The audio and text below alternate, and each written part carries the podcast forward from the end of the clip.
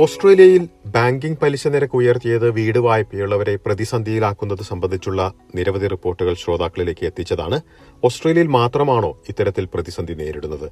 മറ്റുള്ള രാജ്യങ്ങളിലെ സാഹചര്യം നോക്കാം. എസ് ബി എസ് മലയാളം പോഡ്കാസ്റ്റുമായി ഡെലിസ് ഫോൾ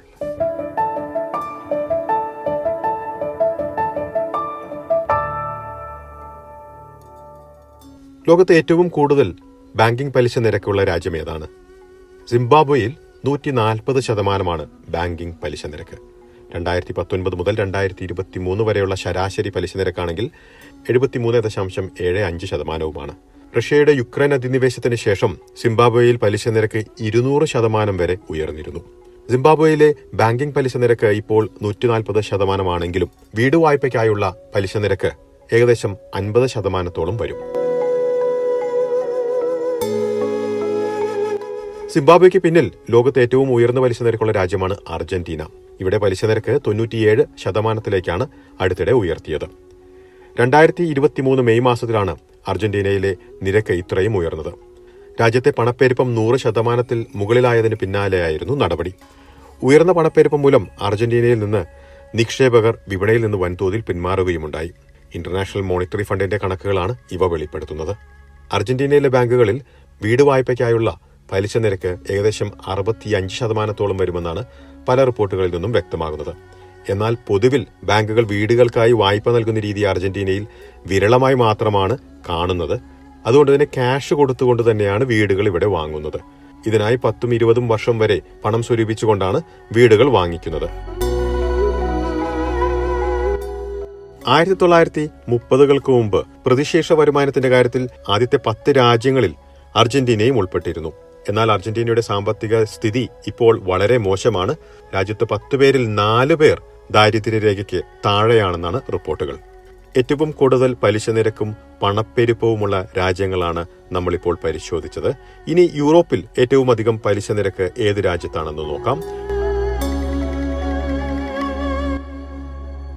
യുക്രൈനിലെ ബാങ്കിംഗ് പലിശ നിരക്ക് ഇരുപത്തിയഞ്ച് ശതമാനമാണെങ്കിൽ ഹംഗറിയിലെ ബാങ്കിംഗ് പലിശ നിരക്ക് പതിനേഴ് ശതമാനമാണ്. ഓസ്ട്രേലിയയിലെ പണപ്പെരുപ്പം കുറയ്ക്കുക എന്ന ലക്ഷ്യത്തോടെ ബാങ്കിംഗ് പലിശ നിരക്ക് ഉയർത്തുന്ന നടപടിയാണ് സമാനമായ രാജ്യങ്ങളിലും സ്വീകരിച്ചിരിക്കുന്നത്. യു കെയിൽ നാല് ദശാംശം ഏഴ് അഞ്ച് ശതമാനത്തിലേക്കാണ് പലിശ നിരക്ക് ഉയർന്നിരിക്കുന്നത്. അമേരിക്കയിലാണെങ്കിൽ അഞ്ച് തൊട്ട് അഞ്ച് ദശാംശം രണ്ട് അഞ്ച് ശതമാനത്തിലേക്ക് ബാങ്കിംഗ് പലിശ നിരക്ക് ഉയർന്നു. ഓസ്ട്രേലിയയിൽ വീട് വായ്പയ്ക്കുള്ള പലിശ നിരക്ക് അഞ്ച് ശതമാനത്തിലധികമായി മാറിയിട്ടുണ്ട്. അമേരിക്കയിൽ ആറ് ശതമാനത്തിൽ കൂടുതലാണ് വീട് വായ്പയ്ക്കുള്ള നിരക്ക്. ഇനി ഏഷ്യയിലെ കാര്യം നോക്കാം. ഇന്ത്യയിൽ ആറ് ദശാംശം അഞ്ച് ശതമാനമാണ് ബാങ്കിംഗ് പലിശ നിരക്ക്. ഇന്ത്യയിൽ വീട് വായ്പ എടുക്കണമെങ്കിൽ എട്ടര ശതമാനത്തിലധികമായിരിക്കും പലിശ നിരക്ക്.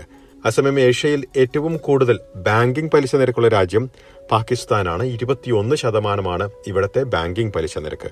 ഇറാനിലേത് പതിനെട്ട് ശതമാനവുമാണ്.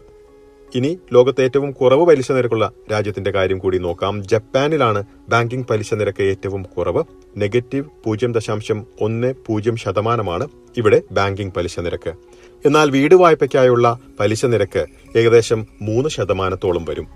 ഓസ്ട്രേലിയൻ വിപണിയും ജപ്പാനിലെ വിപണിയും തമ്മിൽ താരതമ്യം ചെയ്യുമ്പോൾ പല റിപ്പോർട്ടുകളിലും എടുത്തു പറയുന്ന ഒരു കാര്യമാണ് ഓസ്ട്രേലിയയിലുള്ളവർ റീറ്റെയിൽ രംഗത്ത് പണം മുടക്കുവാൻ യാതൊരു മടിയുമില്ലാത്തവരാണെന്നാണ്. എന്നാൽ ജപ്പാനിലുള്ളവർ പണം ചിലവിടാൻ മടിയുള്ളവരായതുകൊണ്ട് വിപണിയിലേക്ക് പണം ഒഴുകുന്ന നിരക്കിലും കുറവുള്ളതായി ചൂണ്ടിക്കാട്ടുന്നു. എന്തുതന്നെയായാലും ആഗോളതലത്തിൽ പണപ്പെരുപ്പം ഒരു വലിയ പ്രതിസന്ധിയായി തുടരുകയാണ്. അസമയം പണപ്പെരുപ്പം സംബന്ധിച്ച് ആശ്വാസം പകരുന്ന വാർത്തയാണ് ഇന്ത്യയിൽ നിന്ന് പുറത്തു വരുന്നത്. കഴിഞ്ഞ രണ്ടു വർഷത്തെ ഏറ്റവും കുറഞ്ഞ നിലയിലാണ് ഇന്ത്യയിൽ പണപ്പെരുപ്പത്തിന്റെ നിരക്ക്. മെയ് മാസത്തിലെ കണക്കുകൾ പ്രകാരം പണപ്പെരുപ്പം നാല് ദശാംശം രണ്ട് അഞ്ച് ശതമാനമായി കുറഞ്ഞിരിക്കുകയാണ്. ഇന്ത്യയിലെ കണക്കുകൾ പ്രതീക്ഷ നൽകുന്നുണ്ടെങ്കിലും പൊതുവിൽ ആഗോളതലത്തിൽ പണപ്പെരുപ്പം ഒരു പ്രതിസന്ധി തന്നെയായി തുടരുകയാണ്. പണപ്പെരുപ്പം നിയന്ത്രിക്കുന്നതിനായി വിവിധ രാജ്യങ്ങൾ പലിശ നിരക്ക് ഉയർത്തുകയാണ് ചെയ്യുന്നത്. ഈ രീതി സാധാരണക്കാരെ വലിയ രീതിയിൽ പ്രതിസന്ധിയിലാക്കുന്നു എന്ന് മാത്രം.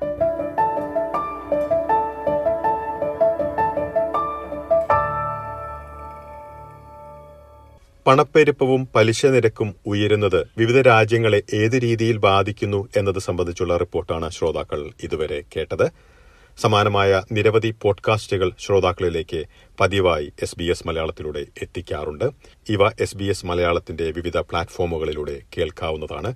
S B S Malayalam Facebook radio app website എന്നിവ സന്ദർശിക്കാവുന്നതാണ്. ഇതിനു പുറമെ ഗൂഗിൾ പ്ലേ സ്പോട്ടിഫൈ എന്നിവയിലും എസ് ബി എസ് മലയാളം പോഡ്കാസ്റ്റുകൾ കേൾക്കാവുന്നതാണ്.